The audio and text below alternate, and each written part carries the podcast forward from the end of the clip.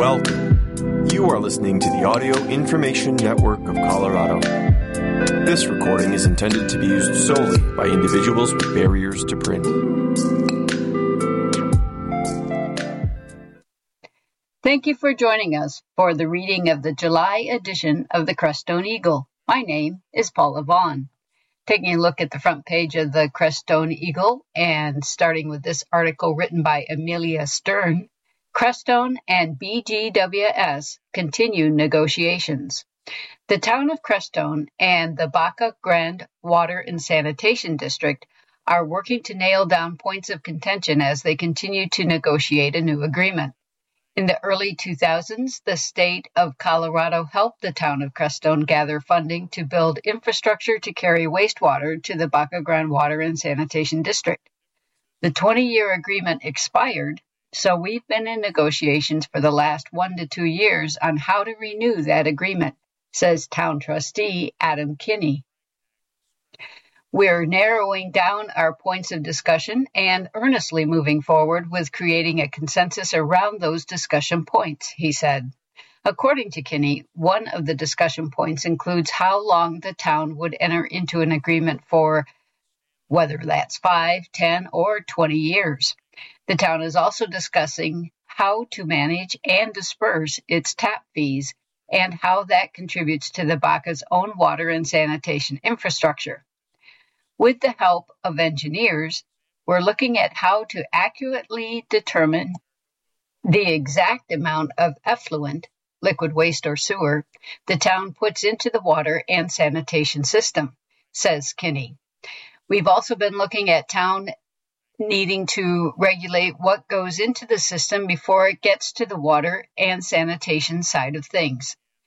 While the logistics are important, Kinney believes the larger issue is how this negotiation will mend the relationship between the Baca and the town. How this agreement is reached will ultimately either facilitate or not facilitate future growth of the community, he said.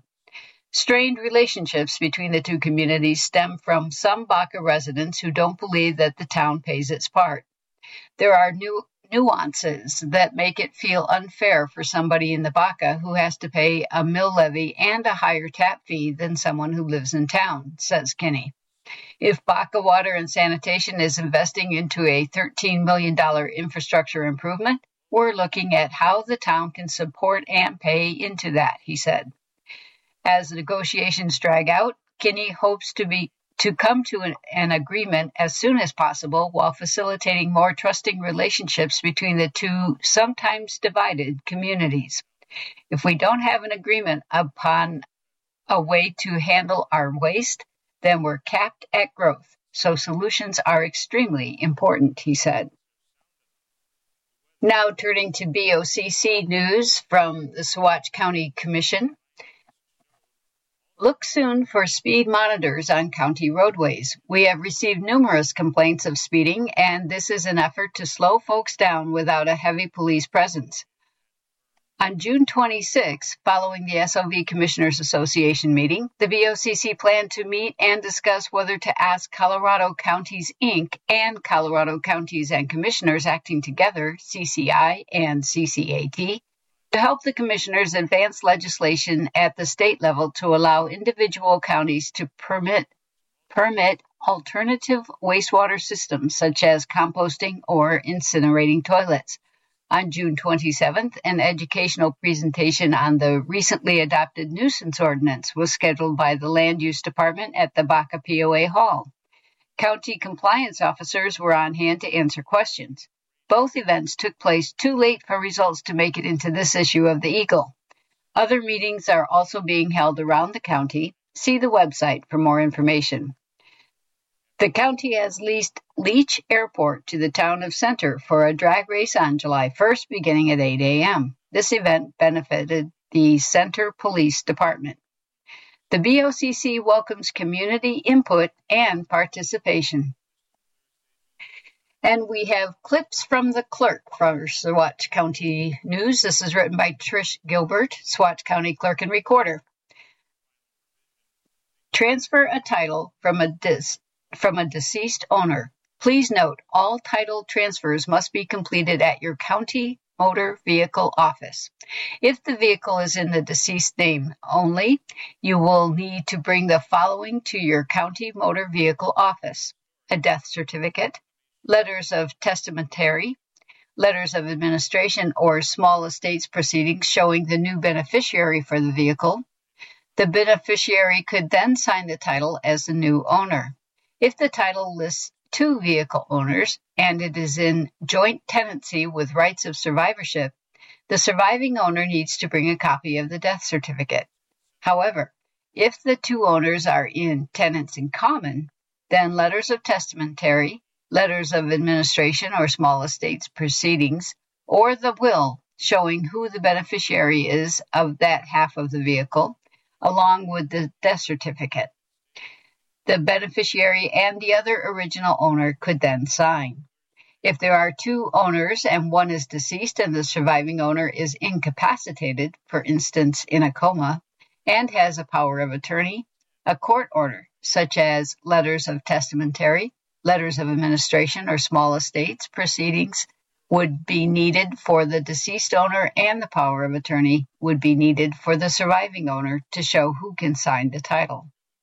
Please note, a DR 2009 State of Colorado transfer of title upon death designated beneficiary form can be used in lieu of letters of testamentary, administration, or small estates, and was previously completed by the deceased owner. And we have this article written by Jennifer Eichison. Fire erupts at POA building. Librarians and quick thinking rescuers prevent disaster. In a display of bravery and swift action, two librarians, accompanied by a friend of the library and a member of the Baca Grande Emergency Services team, successfully extinguished a fire that broke out at the POA owned building behind the local library. The efforts of these individuals averted a potential disaster in the late afternoon on Wednesday, June 21st. A friend of the Baca Grande Library, Leah Garcia, recounted the incident, stating they had stepped outside the library to leave for a meeting in Moffat and heard a crackling sound.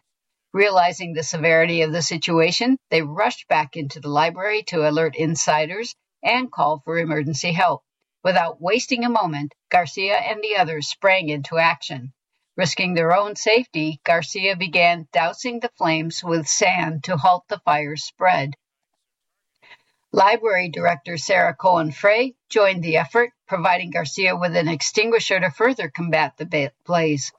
Chorus Hines and Garcia, both armed with fire extinguishers, fought to suppress the flames.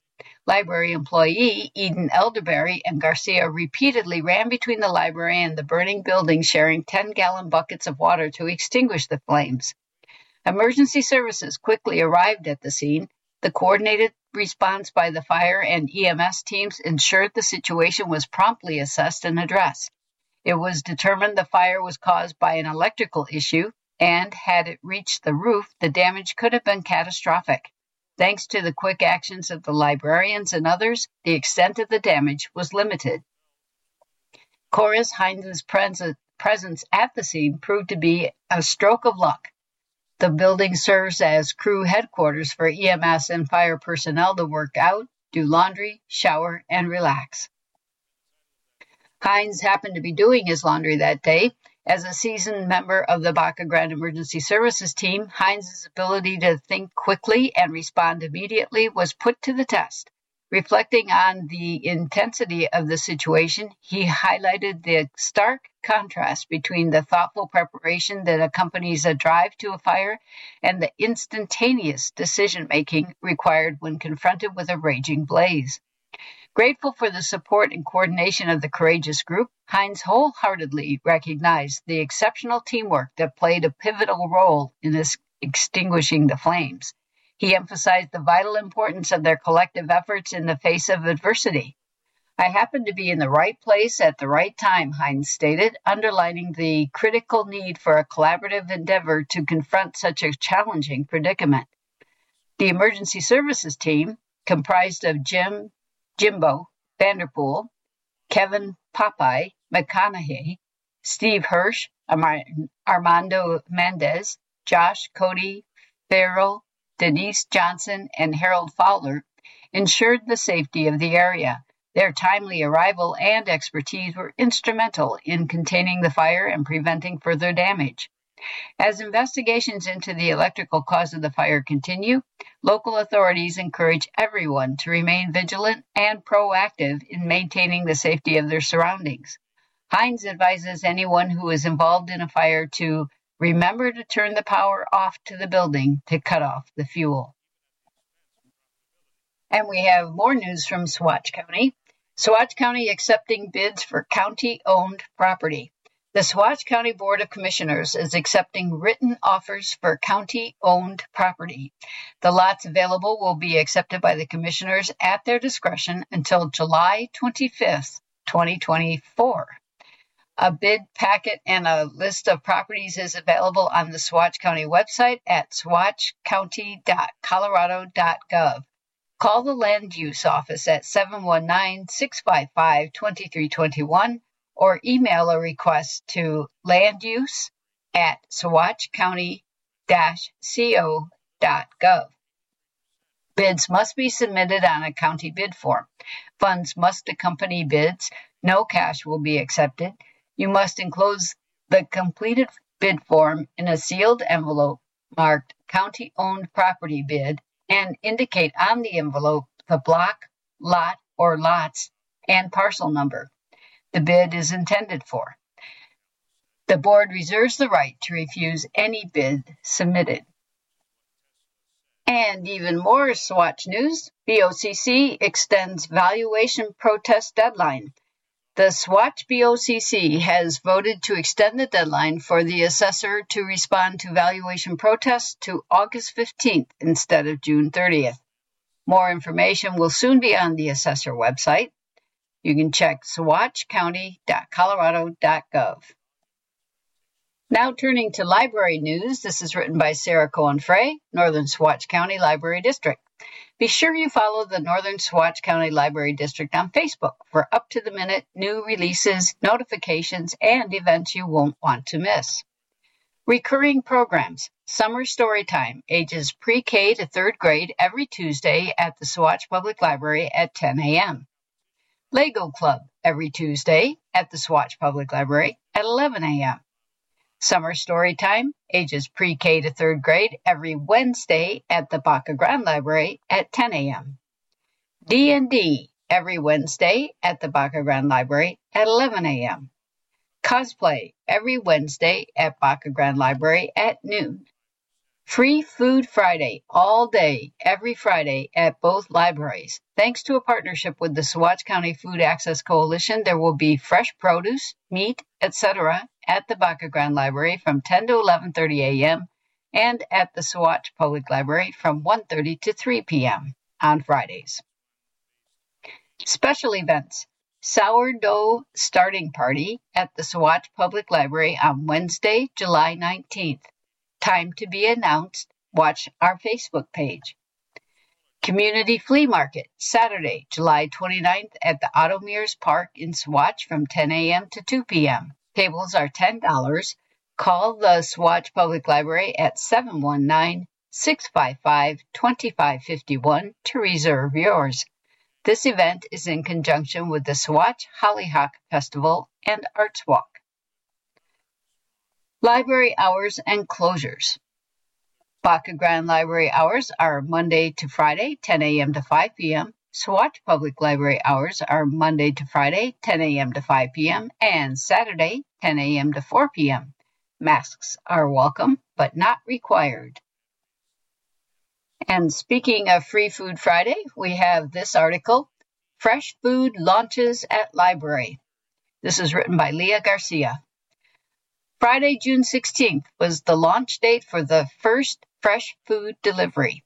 Did you happen to drive past the Baca Grande Library during Free Food Friday at 10 in the morning and see a big black truck? That was us. Grant funded and heart fueled, the Food Access Coalition is here to bring quality food and good vibes to the Valley's food hubs. We have been awarded $69,000 in emergency funding from the state of Colorado. The Food Pantry Assistance Grant will help us purchase and distribute more Colorado grown produce and nutrient dense foods to community members. We want to thank the Governor's Office, Colorado Department of Human Services, and Colorado Blueprint to End Hunger, end hunger for distributing funds to help the Food Access Coalition serve the highest goods to all. Support has also been received from local community businesses. We would like to thank the Elephant Cloud for ordering organic fruits and vegetables from UNFI, allowing us to uh, allowing us a discount. We would also like to thank Valley Roots Food Hub for having an amazing system that allows them to pack, to order, and deliver.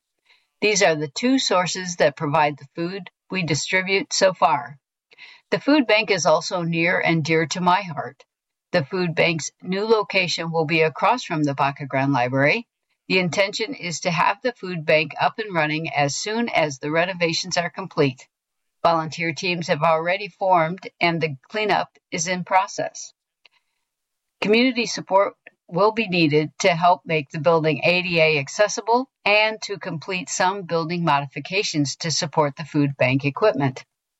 Contact us at 719 256 0240 or email slvfoodaccess at gmail.com to speak to the purchasing coordinator for more information pertaining the drop-off locations and times. You can also check out our page online for schedules and updates. Please like and follow Saguache County Food Access Coalition on Facebook. We are evolving and growing, so please feel free to reach out. Donations can be sent to Crestone Food Bank, P.O. Box 524, Crestone, Colorado 81131.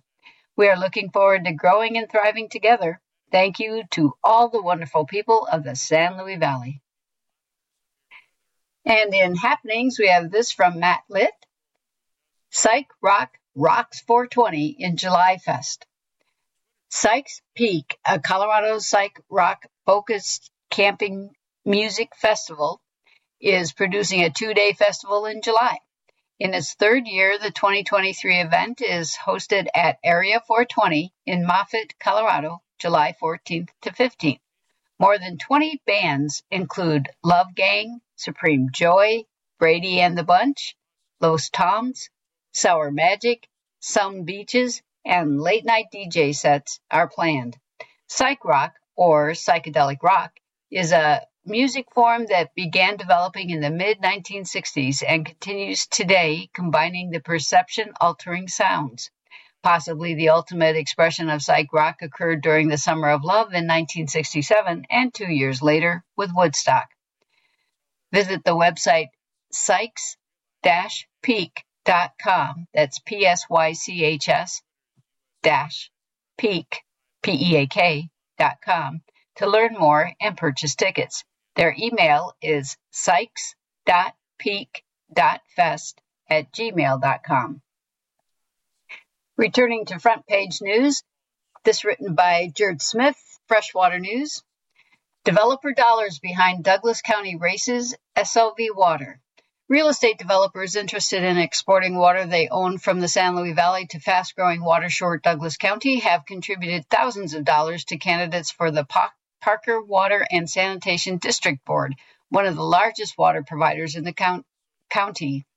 Last month, Robert Kenna won a seat on the Parker Water Board and had received two donations from partners in Renewable Water Resources, a real estate development group whose principals include former Colorado Governor Bill Owens.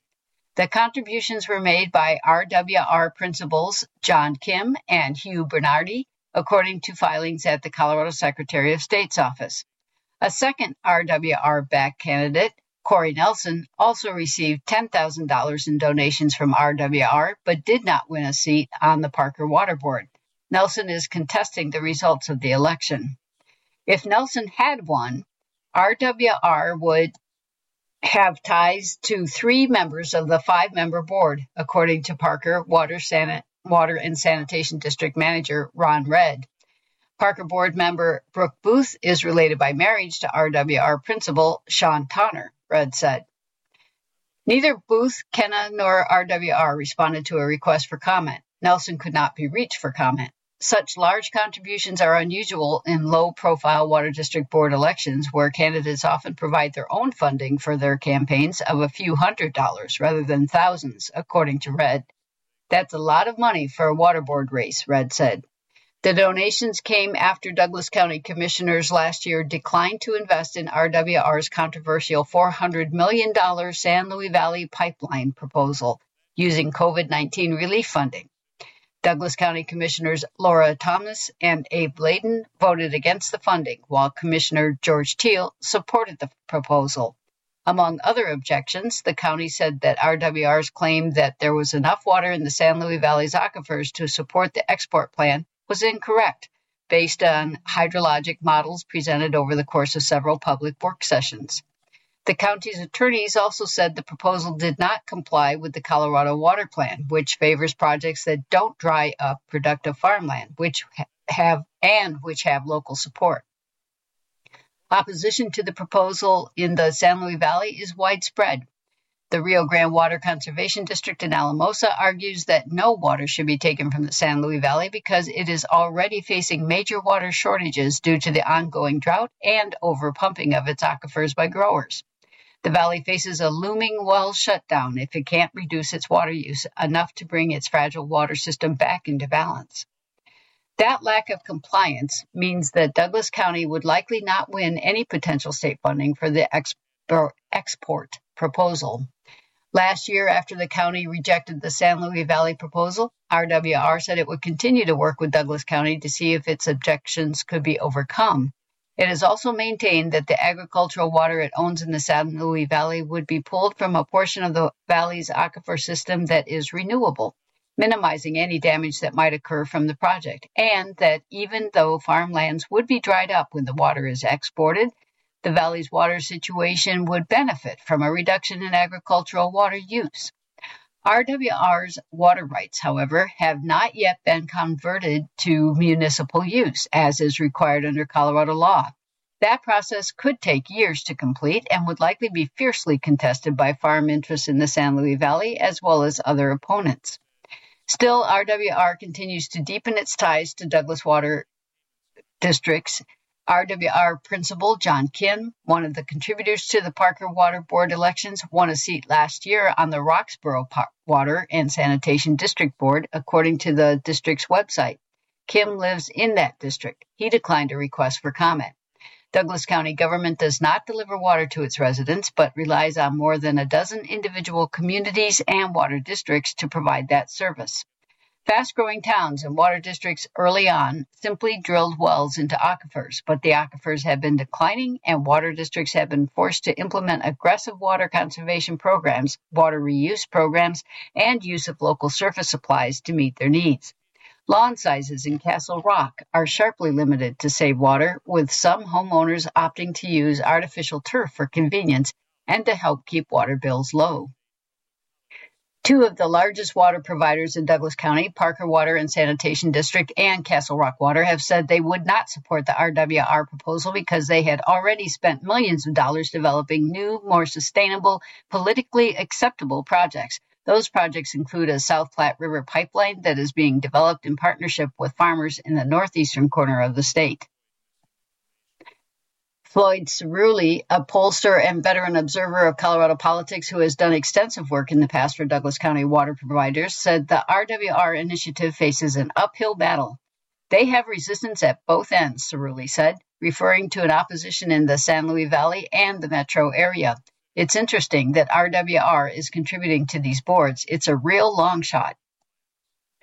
Parker Water and Sanitation District says it plans to continue its development of the South Platte Pipeline project in northeastern Colorado and to craft deals with farmers so that agricultural water won't be removed from farmlands, helping preserve the rural economy there. Most of Parker's water rights have already been approved for municipal use, according to Redd. And that's all we have time for today.